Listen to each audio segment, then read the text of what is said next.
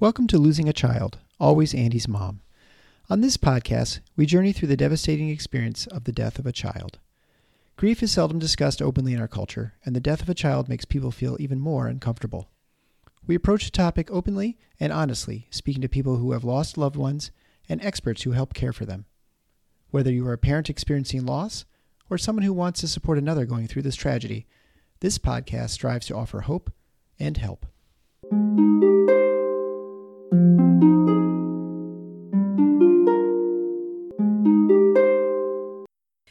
to episode 115 of Losing a Child, Always Andy's Mom. I'm Marcy Larson, Andy's mom. Today, I am so excited to introduce you to Sarah. Sarah is Jacob's sister. Jacob died when Sarah was just in the midst of really doing her work to become a social worker. She originally had no intention of doing grief work as her professional career, but after Jacob's death, everything changed in her life. And she really dedicated her entire professional career to working with bereaved people. So, on today's episode, we talk so much about that about individual therapy, what that looks like, what it should like look like, what you should look for in a therapist, what group therapy is like, how group therapy is different than individual therapy, and the benefits of each of them. So, I just know this is going to be so valuable for those of you who maybe new in your grief and are thinking about either starting to go to group therapy or individual therapy, maybe even some of you who are further along in the grief journey that might think, oh, maybe some of those things might still be valuable for me in my journey as well. So I just know that you will enjoy listening to Sarah and Jacob's story and that you will learn so much.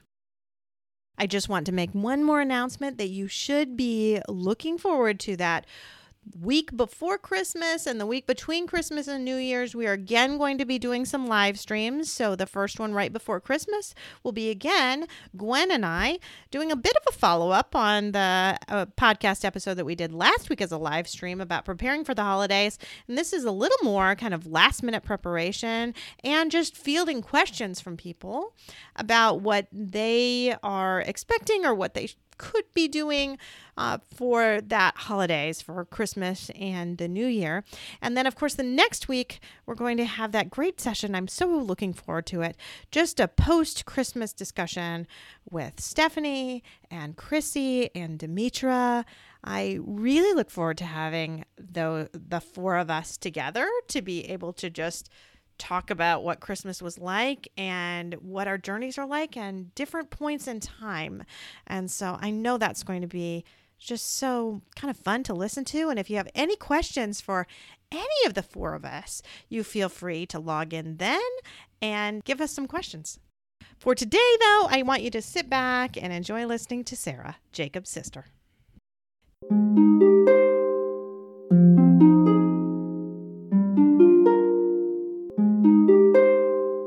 Thank you so much, Sarah, for agreeing to come on the Always Andy's Mom podcast today. I really am looking forward to talking to you. Thank you so much, Marcy. It's it's an honor to be here today. So, just to give my listeners a little bit of background, so Sarah wrote to me a couple of months ago now, and she works as a grief therapist now, but this all started because of her brother. So I want you to just start by talking to us about Jacob, just so we can kind of get to know who Jacob was as a brother and a little bit about you and your life together with him. Yeah. So Jacob was vivacious. that honestly, that is the only way you can describe him to still do him justice. He was the class clown since childhood and just like larger than life personality, larger than life hair. he had this like frizzy, frizzy afro, like just so thick, luscious brown curls. He often dressed quite outrageously. He would be known to wear like multiple prints or like sparkly things or sequin things and sheer things over top of non-sheer things. Like he just he didn't even beat to the his own drum. Vivacious. That sounds perfect. It really does. Yeah. yeah. yeah, he was great and he had like such a big heart for others. Yeah. His his peers always described him as like kind and conscientious and just like would would do anything for anyone at any time. Mm-hmm. Was he a big brother to you or a little brother? He's my little brother. He's four and a half years younger than me. Mm-hmm. Yeah, for most of my life, we were cats and dogs. we could not stand each other. Was it just the two of you for kids? It's the just family? the two of us. Mm-hmm. Yeah, yeah, just the two of us. He's my only sibling. Um, and we would drive each other up the wall and bug each other and pick on each other. But then, so help you God, if you picked on either one of us, the other one was there to kick your butt to the curb. Isn't that how it often works? Yeah. Yeah, he's my brother. I'm the only one allowed to bully him. Right. Thank you very much. yeah. I could say all sorts of horrible things about my sister, but if you even dream about saying anything bad about her, yeah, you're, yes. you're going to pay for it. Uh huh. exactly. very good. Very good. So as you got a little older, you got along a little better then? Yes. Uh, so when I, I moved out of the house at 18, I took a gap year between high school and university. And from then on, we were like totally inseparable. It was like a flips, like a like a switch was flipped. We would like message each other all the time and talk to each other on the phone. And yeah, it was just like a totally different chapter in our relationship. We were we were super, super close, even despite the age difference. Mm-hmm, mm-hmm. So, what happened then? So, I was in between my first and second year of my master's degree. He had just finished his second year of university. He wanted to be a pharmacist uh-huh. and like find cures for all of the terrible diseases in the world. Oh, so not like a pharmacist at the local drugstore or something, but like working at a pharmaceutical company. Yeah, like a pharmacologist. Uh huh. Mm-hmm. Yeah. Yeah. Um, so I was, I had planned this fabulous trip to go to Europe um, by myself. So I was backpacking through Europe and I got a call that I needed to come home, that he was in the hospital, and that the doctors think I need to, to come back. So I immediately got on the next flight back to Toronto, uh, where he was living and where he was in hospital. And by the time I got there, he was brain dead. Oh yeah so i got back in time to like say goodbye to him. And i was um i was there with with him when they removed him from the life support machines. And so what happened? Uh, he had a heart attack at the age of 20 wow. Yeah he had other like health and mental health complications that i think kind of put too much stress on his cardiovascular system. And, and we do have a significant family history of cardiovascular disease. Yeah, but what a shock. Yeah. Yeah. Yeah. 20 year old little brothers don't don't die from heart attacks. A heart attack. No, no, they don't. Not when you're just in college between your second and third year college. Oh my word. Hmm. So that though changed kind of your whole life really from that point, didn't it? Oh yeah, in like so so many different ways. Mm-hmm. So talk about that because you you had mentioned that you were taking this trip before you started your masters, and so you were in a master's program for for social work. Social work. So you're going to be a social worker. And what had you thought kind of before this all happened with Jacob, and what transition? What changed then? Yeah, so I really wanted to work in corrections. I wanted to work with people who um, were being cycled through the prison system. Mm-hmm. I had done some research and heard about like the recidivism rates and how like the prison industrial complex just keeps kind of bringing people back and bringing people back. And I was like, I want to end that. I want to end that cycle. So uh, that was really what I had intended to when I had applied for my master's of social work. And yeah, I abandoned that almost immediately. I got through my second year of my master's degree in like a total fog and like relying on my peers to help me out because I had no energy. I had no memory. I had no short term memory retention at all. yeah. It's crazy how that grief really gets you, though, and you just can't. You just can't think right.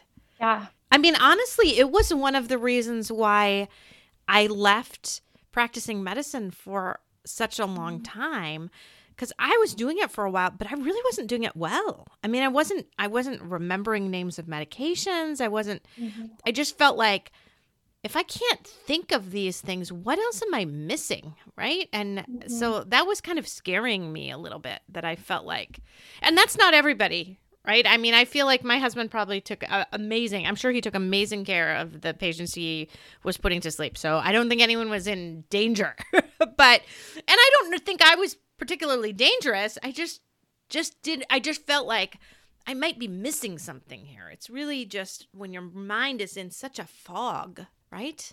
Yeah. Oh, I felt that fog so, so heavy, Marcy. Like I said, like I had no short term memory retention. I had no capacity to like be able to carry even like a normal conversation. And yeah, I just, I got hit so hard by those, those side effects of grief that are lesser known. And they were certainly not known to me at that time. I had no idea what was happening to me. I thought I was go- like losing it. Right.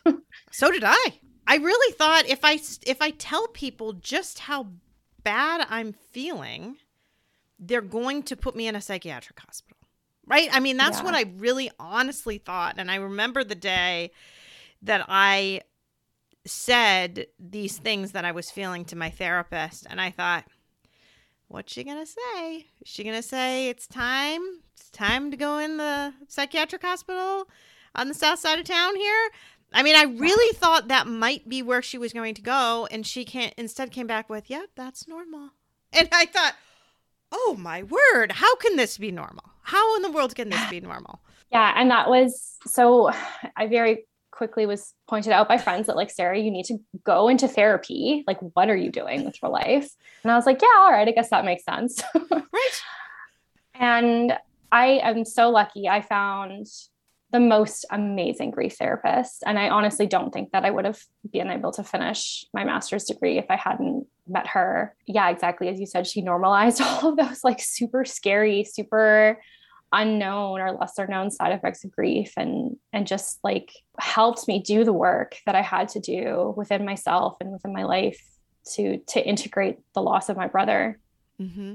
Mm-hmm. And then in my last couple of months of my master's degree, I did a, a mini thesis and I was I was going to do it on corrections and then I started it and I emailed my professor. I was like, "Listen, I know we're halfway through this, but like I need to change topics. I have to do it on young adult sibling loss. Like I just have to."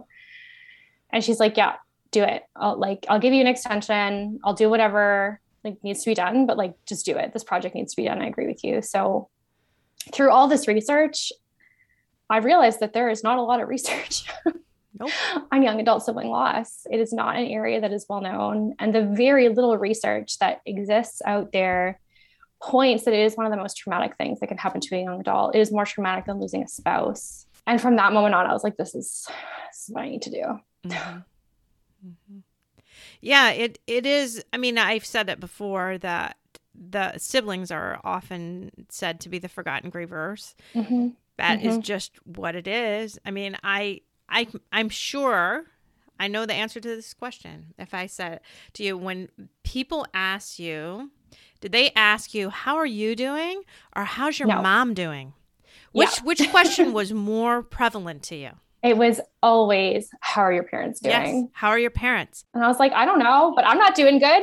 I know. Like, okay, yeah, my parents are doing terrible, but so am I. I'm doing terrible yeah. too. And I do think that 100% and obviously this this show very much is geared towards grieving parents it really is totally but we talk a lot about the other kids too and how to care for them and how to not forget about their grief and how to let other people remember their grief too and mm-hmm. please, please don't just ask my son, How is your mom doing? How are your parents mm-hmm. doing?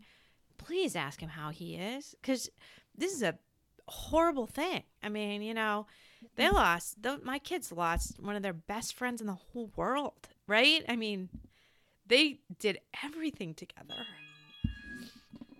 So, yeah. Anyway, that's the thing about sibling loss is it's you've lost a lifelong companion. Right. Like you you're supposed to have that person from infancy from childhood right up into your senior years.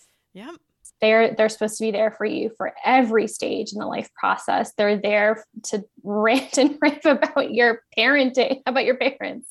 Mm-hmm. Like you share secrets with your sibling that you share with no other person you have this understanding with your sibling that you have with no other person it is such a unique and special bond there's no replacing it mm-hmm. and you're right i mean you do know them far longer than your spouse hopefully right? I mean, yeah. you've known them from the very, very beginning, from those first days, and you share so much together. It's just a devastating loss to lose them. Especially, I think when you you talked about this young adult stage, where oftentimes you don't have a spouse yet, you don't mm-hmm. have someone that's right there in your life to kind of help share you share um, and get through that when you don't have that partner for you to grieve with even though you know obviously if you did you know if when something happens to my sibling i would have eric my husband to turn to he won't grieve it the same way as me mm-hmm. but i at least have him to turn to but a young adult really doesn't have that either oftentimes I felt that alienation so deeply. Like I didn't know that you could feel that lonely in this world. And, and I had a partner and I had best friends and I had, you know, other family members that I was super, super close with. And I like that loneliness just like broke my heart again and again and again. Mm-hmm. And I've spoken to so many people too that you don't want to end up burdening your parents with it too. So there is so much of this thing that you want to protect them because mm-hmm. you know how badly they're hurting. And so you don't want to put more pain on them. It's a delicate balance though. Because mm-hmm. certainly your parents want to help you. yeah. Oh, oh. I talked to somebody not too long ago and they were talking about how like, like their 3-year-old is trying to comfort them. I mean, it's just in you from little to try to help your parents and try to protect your parents and that's ends up coming out so much. Yeah. So anyway, you changed your whole outlook. Suddenly you're writing a thesis on on grief and that's the way then your career ended up taking you. Yeah right out of university, I started with Gilda's Club in Barrie. And it was such a good opportunity for me because I got to really put my toes in the whole grief therapy puddle, as it were. so, for those people who aren't familiar with Gilda's Club, why don't you talk about that? It, it is international. So, yeah. yeah, why don't you talk about what Gilda's Club kind of is for people who don't know? Totally. So, Gilda's Club is part of the cancer support community, which is an international network of individual not for profits providing free professional level services to folks impacted by cancer. That includes those who have the diagnosis, as well as their family and friends, and then those who have lost a loved one to cancer. Mm-hmm. Mm-hmm. So, you started with them. Yeah, doing grief therapy is was and still is probably one of my favorite parts of the job. And people give me weird looks. And I'm like, yeah, I love talking about dead people and like grief. That's my jam. I know. they're like, are you, they're like, are you okay? I'm like, probably not. No. I, am just going to keep doing what I'm doing. I know. I know. And then I'm the yeah. same way. I think people think yeah, I'm crazy. On my days off from work, I talk to bereaved parents. I mean, that's weird. I know. Yeah yeah and then that wasn't still enough grief work for me so i started working with a private practice offering more grief services to folks from just like broader a broader variety of backgrounds mm-hmm. and you said you now have three jobs right yeah I also work for uh, another charity based in Toronto. They service folks who are impacted by eating disorders, and I run grief groups for them as well. There you go. So you've got three grief jobs. Yep. not even close to what you thought you'd be doing. No, this is not what I had envisioned for my life before Jacob died at all. Mm-hmm. And I wouldn't trade it for the world. Yeah. And how long ago now has it been since Jacob died? Four and a half years. Four and a half years. So I know for me, talking with other bereaved parents and doing the podcast and things like that, has helped my grief tremendously actually it i feel like i help other people but it's very helpful to me as well do you find that helpful in your own grief as well that's such a good question marcy i think for me i really had to decide that I was in a place in my grief where Mhm. I could do the work for others while not being triggered. That Yeah. was like absolute non-negotiable for me. Right. And I don't know that it helps my grief journey because I do try and keep them separate. I mean, like obviously I bring the empathy Mhm. to session because I know I have felt that pain, that deep, deep pain that non-grievers just can't even fathom. Like it is just so deep and so beyond your wildest imagining of, of what hurt can be. hmm And still I feel that I am honoring Jacob with this work. Mhm. Like it, I honestly feel like he's just smiling down on me and being like, yeah, like good job. That's my big sister. You're making some kind of difference. Yeah. hmm Yeah. So I don't know that it's it's helping my grief journey, but it yeah, I guess it does in a way. yeah. I mean, I think it's something that you can do with Jacob, right? That you can feel like he's there with you, kind of doing it, doing it with you and, and being your cheerleader. But you are right too in that you can't be doing something that will trigger you. Yeah. I mean, for me, I still have things at work that I can't do. Yeah. You know, I mean, they they have now a couple times scheduled for me to see somebody who had just been in a car accident to evaluate them, teenagers. I can't do that. I can't. That's too close, right? And it triggers Yeah. me too much and I'm not going to be able to really focus on them when I see their living teenager in the room who was just in a car accident. That's too much for me. So there are some things that are too close and I think you have to separate that out. I mean, for a while, early on, I had trouble with every teenage boy. I had trouble seeing any sets of brothers in in my Mhm. practice. You know, uh, like there would be many many triggers, but as I've gotten further along in my grief journey, I can do those things now. But you have Mhm. to kind of wait until you can do those things without being triggered. Right? Yeah. And and I couldn't start the podcast like right away. I mean, it was a year after Andy died when I started the podcast. Not that I don't still get triggered and I cry because I do, but but I don't. I'm not at the same place that I was in the beginning because then I wouldn't have been able to do any of it. Yeah. Yeah. And I think that's, that's been my journey as well is, is finding that balance between like bringing that meaning Mhm. and bringing that legacy of Jacob into my career while ensuring that A, I'm looking out for my own emotional health and B, that I'm not putting myself in situations where I know I'm going to get triggered. Therefore, I'm not doing, I'm not at my best for my client. Mhm. Mhm. So when I cry with them, you know, I, sometimes I'll even let them know, like, hey, like I'm not being triggered. I'm just sharing in your pain right now. Yeah.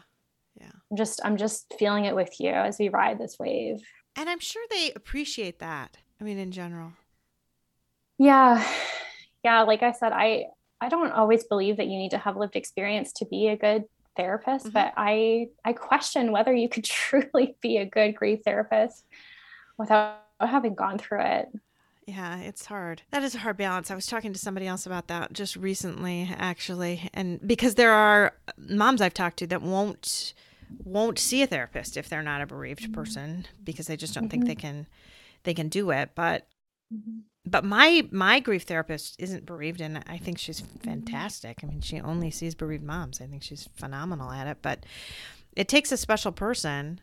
Um, Yeah. and and it does help. I think if you have that experience. Not that I want people to have had that experience, but it is helpful. Yeah.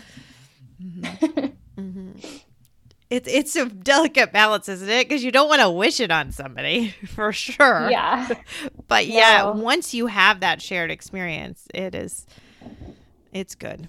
hmm Mhm. hmm Good to be able to help each other out. So, we were talking a little bit earlier about just kind of the different things that you do and how you do some group therapy and some individual therapy. And why don't you talk a little bit about what people might expect from this? Because, you know, I have a lot of listeners who come on who are very early in their grief. Some of them Mhm. have never seen a grief therapist, have not gone to a group, have don't really know what to expect. And I think there are some misconceptions out there and I just want you to really kind of tell people maybe what you would look for and what you can expect and what just let people know. Yeah, totally. Great, great opener. I think maybe the number one misconception I get about grief therapy is that I'm going to fix it for yeah. you or or make the pain go away or tell you what to do to feel better. Yes. Although some people want that, I think, you know.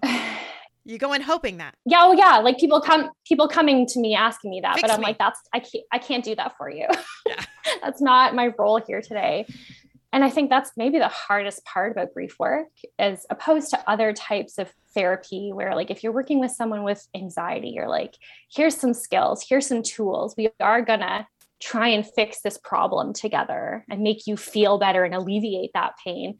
With grief, that is not the end goal. The only thing that a grief therapist can do really is just sit with you mm-hmm. and just witness it and be there for you and and feel the feelings with you because mm-hmm. grief isn't it's not something that can be fixed nor would i want to fix it if i was taking away someone's grief it would mean that they don't love that person as much as they do that they don't miss that person as much as they do that they don't value the relationship as much as they do so what would you say the goal is then the goal is to be able to help them process it sometimes people are just so afraid of the pain that they just can't let it come out. Mm-hmm. So, giving them that safe space where they feel supported, where they feel like they can, you know, ride that wave of, of grief or emotion or pain or whatever language makes sense to them. Sometimes it's just me sitting, watching them cry, and they feel safer knowing that someone's there. Or, or maybe it's me, you know, walking them through, like, hey, this is going to hurt. And you know, we're going to come out of this. We're going to get you a drink of water. We're going to put a blanket over your lap. Mm-hmm. And we're going to get through it together.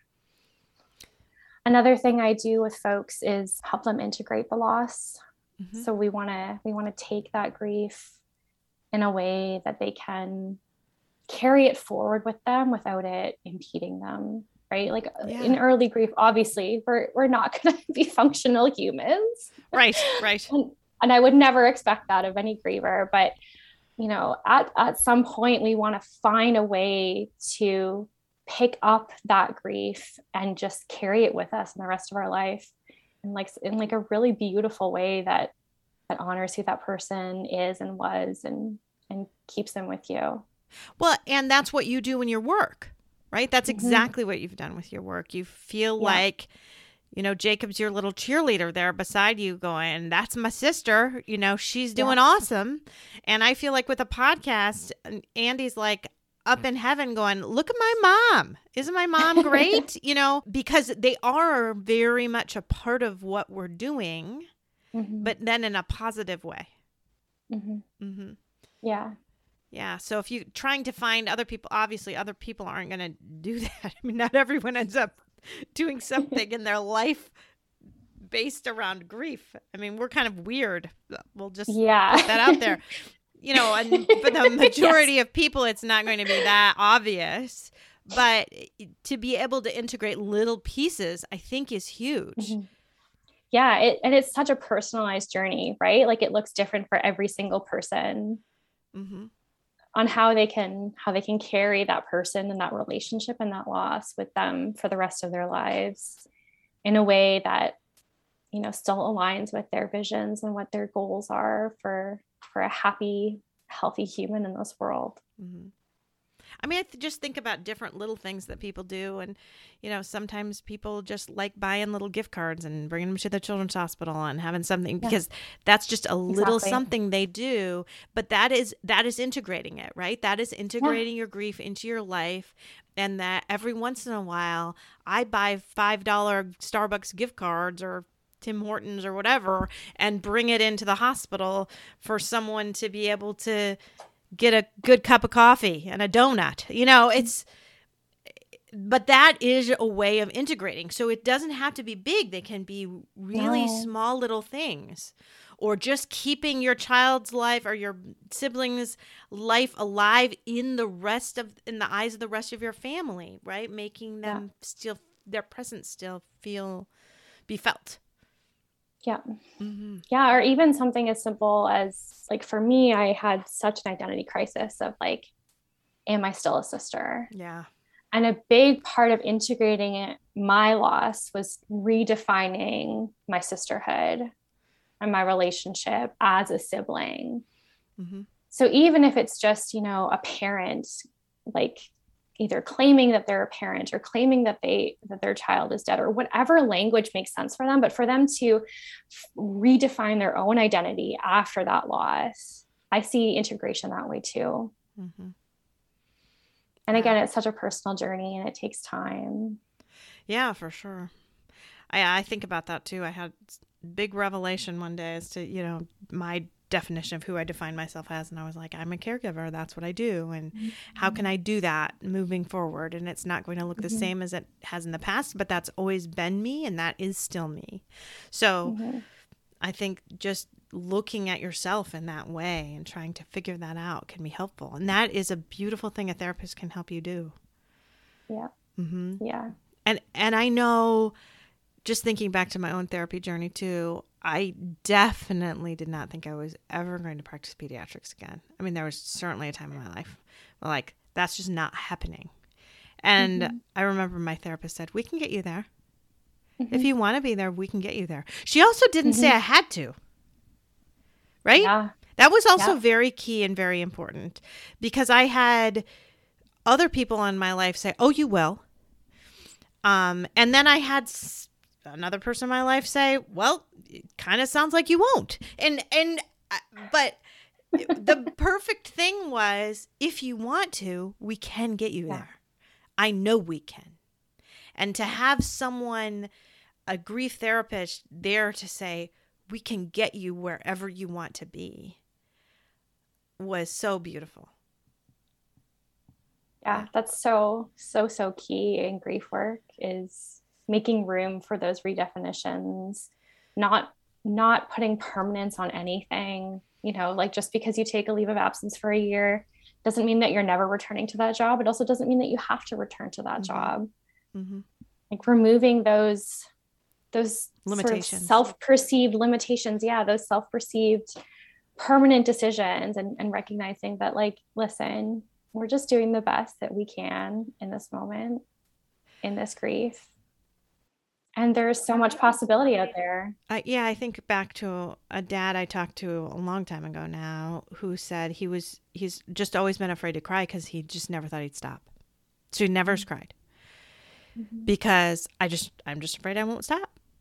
So that is a beautiful thing that I thought with my therapist as well is when I got there, we, we would have kind of visualization exercises where I would visualize my box of grief that I was opening and really experiencing. But at the end of the session, she would kind of say, okay, now let's try to put some of that back in the box.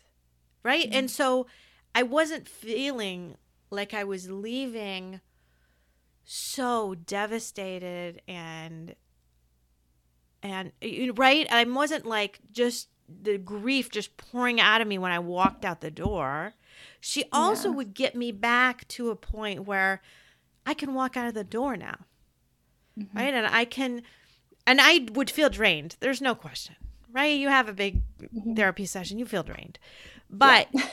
yet you can now move forward. It's not like drained to the point where i can't function the rest of the day. Yeah and that's, I think, really good for a therapist to be able to do too, to be able to help you let it out and then mm-hmm. help you know that it's okay to put it back away for a little bit and mm-hmm. have periods of time where I'm going to take the grief out and I'm going to work on it now. And now I'm going to put it back up on the shelf. And I'm not going to yeah. work on it right now because it's too hard to work on it every moment of every day. You can't. Oh, yeah. No. No, and that's a, such another important part of grief work too is is helping clients find that balance because exactly as you said, if we engaged with that grief, that raw pain every second of every day, I honestly don't know if it's like survivable. No, I don't know that I would be able to get out of bed. No. Right? I don't know. Could I get out of bed? Could I yeah take care of the rest yeah. of my family? Could I you know, drive drive a car? Could I do anything really? Yeah. Cook a meal? Yes. Probably not. If I'm feeling it all, because some people feel like I need to feel it. I need to mm-hmm. feel this bad every Yeah. second. This horrible thing has happened. I should feel this bad every second. I mean, I had those thoughts. Yeah, totally. Right. Like, oh, hey, I'm, I'm eating food. Oh, wait, that makes me a bad sister. I'm supposed to be in mourning. I'm supposed to be grieving. Right? Yeah, or if I do lot of- laugh, heaven forbid, Oh, my, laughter. heaven forbid you laugh. Oh my God. Yeah. So working with clients to know that like grief is an experience. It is not an emotion. yeah. You can be eating, Oh, I love that. you can be laughing, you can be sharing jokes with people, and you are still grieving. You are still a bereaved person. Nothing is going to take that grief away from you. Not eating, not laughing, not going back to your job, not, you know, getting remarried after the loss of a spouse. You like grief is a membership card that is unfortunately for life Yeah. Yeah. like you you're in this club 24/7 until your time on this earth is done. So reminding people like hey, eat eat some food, Yeah. get some calories hmm and you are still grieving. You are still doing the good heavy work of grieving as you eat those as you eat that meal. Yes, and you are going to have it forever and it's going to be with you forever, but it doesn't always have to feel as heavy as it does right then. Yes, exactly. So Yeah, yeah, I I do want to mention that. I mean, I feel like initially the grief is like a gigantic boulder that you're mm-hmm. like dragging because you Mhm. can barely move. yeah, it takes all your energy and all your effort. Yes, and- it takes every bit of you to even get it to budge. Mhm. And honestly, three years out, it's still a really heavy rock that I carry around with me every day. I mean, Mhm. I've been told that someday it's going to feel more like a rock that's in my pocket that pokes at me every once in a while, but doesn't always hurt. I'm not quite there yet, honestly. It's still a pretty darn heavy rock that I'm using quite a bit of energy to carry. I'm not like dragging it behind me, but it's still a big portion of my life. But it is it is changing, and it does not Totally. feel the same as it did at the beginning. Mm-hmm. Yeah. Another one of my favorite metaphors was actually given to me by my grief therapist. And she said, Imagine your life as like a circle. Hmm That's that's your whole life from infancy to this day. It's like a circle that's this big. And then when Jacob died, that circle was filled with the black hole of grief. There was like no room for anything else. Just everything was grief all the time, just pain and anguish. And rather than that, I called it grief hole. Yeah. rather than it getting smaller, because in my early days of grief, I was like, I don't want it to get smaller. No. I don't want to stop loving him and missing him this much ever. She's like, it doesn't have to. It doesn't have to get smaller. Instead, what happens as we age, we get rings around the circle Yeah. because we're getting older and our life is getting bigger. So, as we move through life, we keep that grief void, but we build these rings around it that bring more balance Mhm. while still having that that grief with us that we can carry and and treasure and integrate and and engage with if we feel like we need to hmm I like how you say engage with too, because that's that's important to know that it's okay to engage with your grief Mhm. at some point, and then not Mhm. at others, Mhm. and and that that is can be a constant thing that you're doing, and that you're 25 years out and you can still engage with your grief sometimes. It's not like Yeah. there's some sort of time limit, which I think the general public sort of thinks there is. You know, oh, whether yeah. it's a year or it's six months or it's whatever it is, there's a time. And once the time is up, the time that they think is appropriate, you should not feel it anymore and certainly not engage with it anymore. It's done, it's the past. That's not how it, yeah. Yeah i always say like grief is not it's not something we can get over. It's not a door that you can close behind you because it's not a one-time event. Mm-hmm. right? Like i lose jacob over and over. Just a couple days it would have been his 25th birthday. I lost him again that day. Yeah. i'm going to lose him when you know he should have been getting married and having kids and i would have been an aunt. I lose him, you know, every big family get together when I see all my cousins with their siblings and I'm sticking out like the sore thumb without my sibling here with me. It's not something that we get over. It's not something that ever stops happening to us. But again, it's just about that integration and giving yourself time and space and compassion to build some balance in your life so that grief isn't the only key player in your emotional system. Mm-hmm. Mm-hmm. Yeah. Yeah, just so that you're feeling more. I just love how you said that grief is not an emotion, it's an experience. I mean, that I, I feel like that should be written in like bold letters on the top of everybody's mirror or I don't know, maybe on on my own forehead so that people don't don't think that it's just done that you're just done with it at a certain point or that you're not i'm not grieving today. Like i'm mm-hmm. sad today. I'm angry today. I'm grieving today but i'm not grieving tomorrow? Nope. It's not like that at all. Mm-hmm. Mm-hmm. well we've talked a lot i think about what individual therapy can do. Can you talk about what you think uh, the role of kind of group therapy can be for people yeah, I love doing group therapy. Like, that is probably my all time favorite work to do, even though I love my individual clients so, so much. so, one of the huge, huge benefits of group therapy is it decreases the isolation and alienation that so many folks feel in grief right especially in a society we are, where we are so ill prepared for the realities of grief and the bereavement process I hear so many people think like I must be going crazy or I'm doing this wrong or is this what I'm supposed to be feeling right now? Mm-hmm.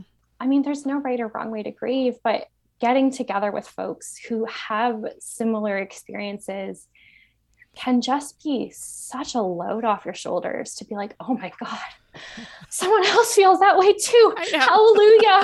I'm not, and I haven't completely lost it. right. I remember my grief support group somebody saying that that she couldn't follow a recipe to like cook. And I thought, oh good. I mean you know, it just it was just really a huge relief to know that somebody else's mind seemed that foggy that they couldn't follow a recipe. So Yes, totally, totally. Yeah. So I think that's one of the biggest benefits of it. I mean, oftentimes groups are either free or cost effective. So for folks who don't have insurance, it's a, it's a great option as well. And yeah, just that opportunity to build brotherhood and sisterhood and connection with fellow grievers is there's just something extra therapeutic about it. Mm-hmm. I know it had been so helpful to me.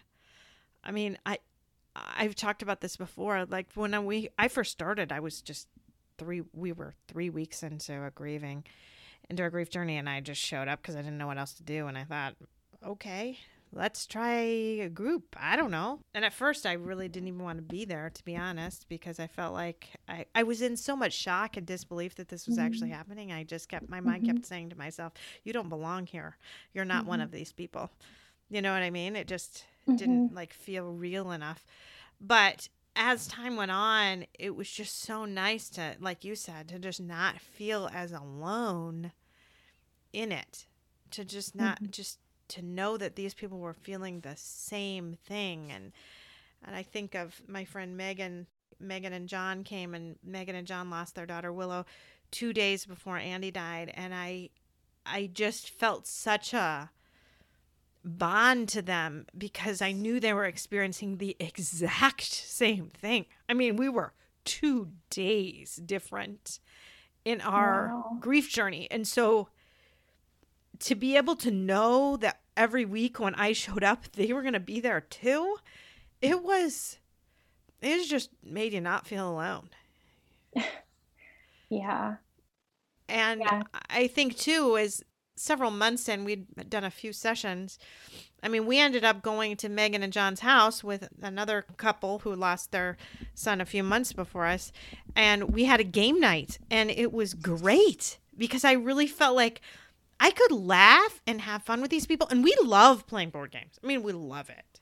But it it was weird after Andy died. It felt like we couldn't really do it anymore. It just seemed wrong mm-hmm. somehow to go somewhere and laugh with other people and I, I think it was this fear that they would judge me and think that i'm not mm-hmm. really grieving or i didn't really miss him or what if by some chance I something would trigger me and I would start crying, then they would feel weird and it would spoil everything. And I, I had all of these crazy thoughts, right? It was everything all over it. And I knew that when I went to Megan and John's house, it didn't matter. Mm-hmm. It did not matter at all. If I cried, it's fine. If I laughed, it was fine. I was just yeah. in an environment with people who I didn't have to pretend at all. And that that may be the best thing about a grief support group because I've talked to a lot of bereaved people now and we do a lot of pretending. Oh yeah. You do a lot of pretending. And it's so exhausting that you are okay and you smile and you you pretend all the time and to be able mm-hmm. to go somewhere even it's for an hour and a half once a week and no you don't have to pretend for that whole time wow yeah I mean, it's pretty powerful. Yeah. And I love that you brought up laughter because I, I think maybe that's another big conception about grief therapy or grief groups, especially. Is it's just, oh, you know, other people are going to be crying and I cry enough and I don't need to listen to other people crying. Like, yeah, there's there's oftentimes tears, but honestly, I think there's more laughter than I, tears. I think I think there's no question. There's no question. I mean, I'm doing a virtual grief support group now that I'm facilitating. I think we laugh more than we cry. I mean, there are weeks, yeah. there are weeks that we probably cry more than we laugh, but there are definitely weeks that we laugh more than we cry. I mean, for totally. Sure. Yeah. Yeah. Yeah. And again, no guilt about it. Yeah. No one's feeling guilty about laughing instead of crying because we're all laughing because we all know that everybody in that room or in that virtual room that we're in knows that we're not not grieving just yeah. because we're laughing. Mm-hmm. That we're not somehow over it or being disrespectful or anything. Yeah. Wow. Well, yeah, I think that is one of the best things about the support groups. So they definitely do do different things for sure. And I feel mm-hmm. like they each have really a great place in your grief journey. And I would urge people not to try to just pick one. Mm-hmm and think that you just have to do one and not the other. I mean, you don't have to do both, but I do think they do different things for people. Yeah, yeah, definitely. And and different styles too, right? So you were asking me earlier like what to look for in a grief therapist or in a grief group and and that's kind of individualized too. It depends on what you know works for you. Like for mm-hmm. me, I I needed a social worker who was going to like therapize me and was going to be clinical about it. That's just my style of, mm-hmm. of accessing services.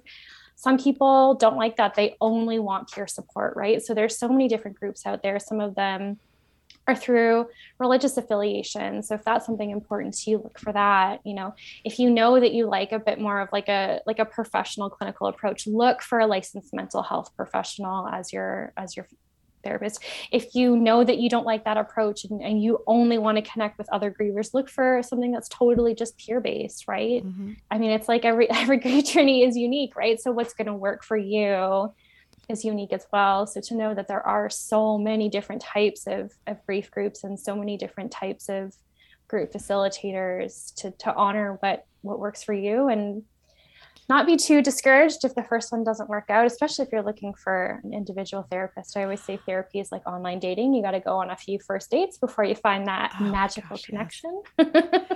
you are so right there. You don't even know how many times I talk to patients about that, teenagers especially. If yeah. you do not like your therapist, that does not mean you do not like therapy. That means you need a new therapist.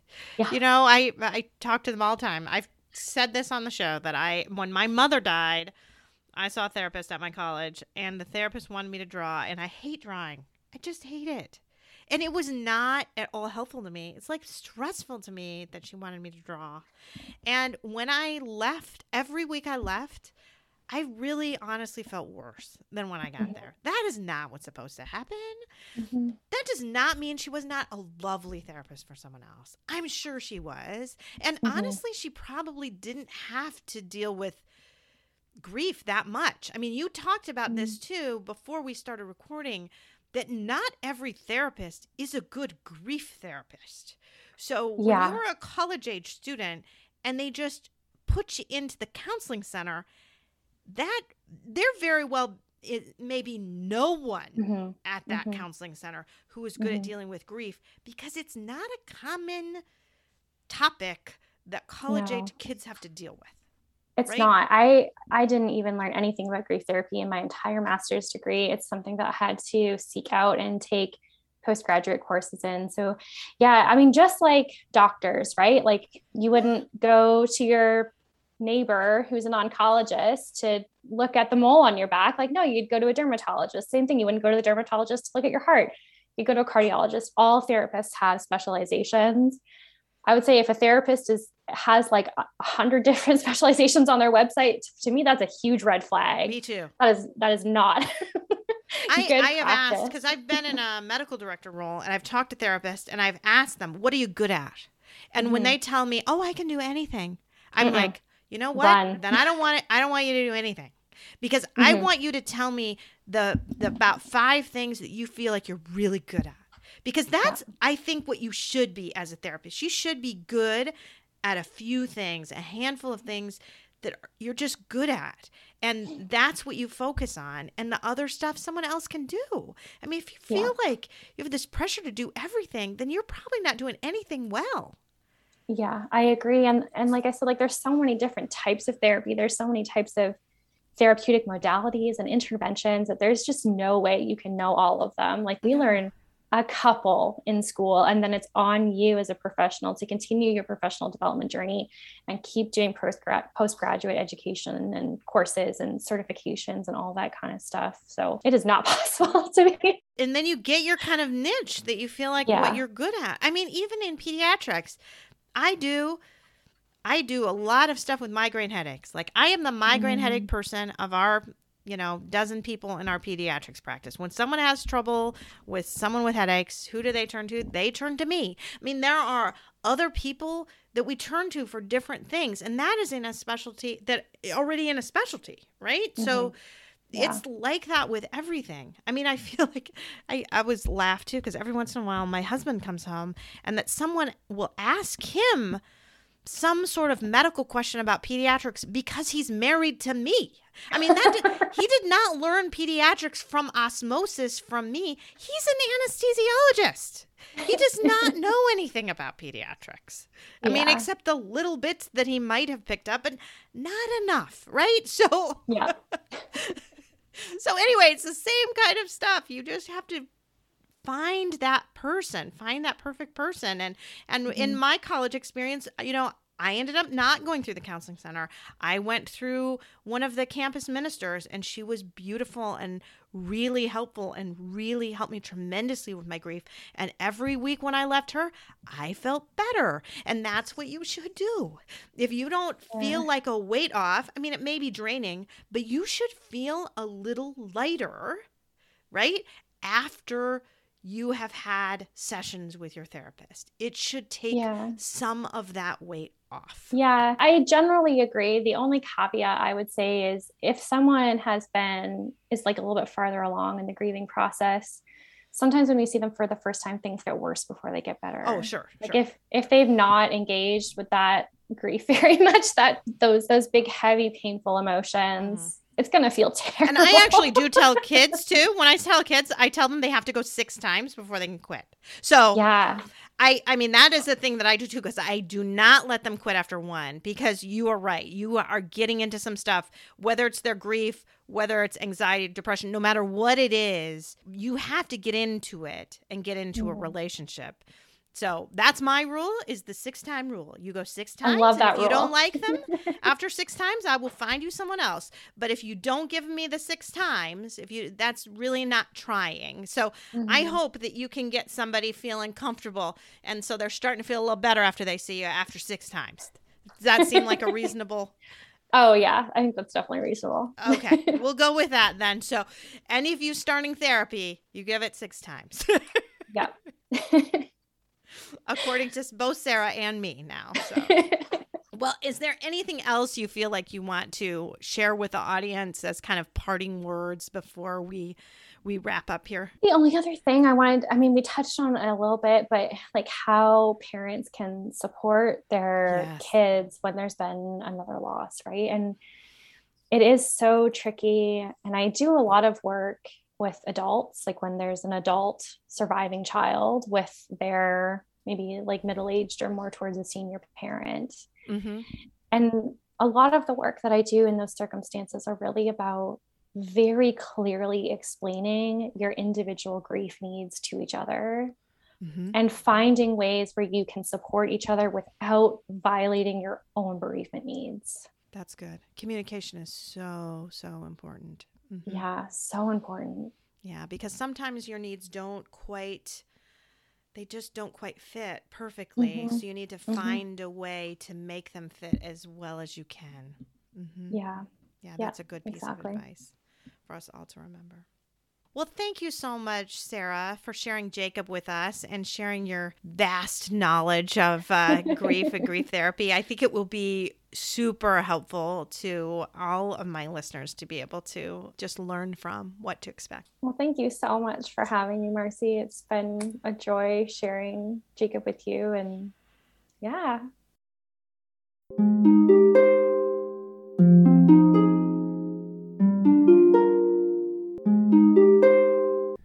Thanks for listening to Losing a Child, Always Andy's Mom. Please subscribe to the show on your favorite podcast player. We are always looking for new show ideas. If you'd like to be a guest, know someone who'd be a great guest, or have a show idea, please email us at marcy at andysmom.com. Be sure to visit the webpage, andysmom.com, for more content, including Marcy's blog. There you can also sign up to receive updates via email. Together, let's work to inspire hope, one day at a time.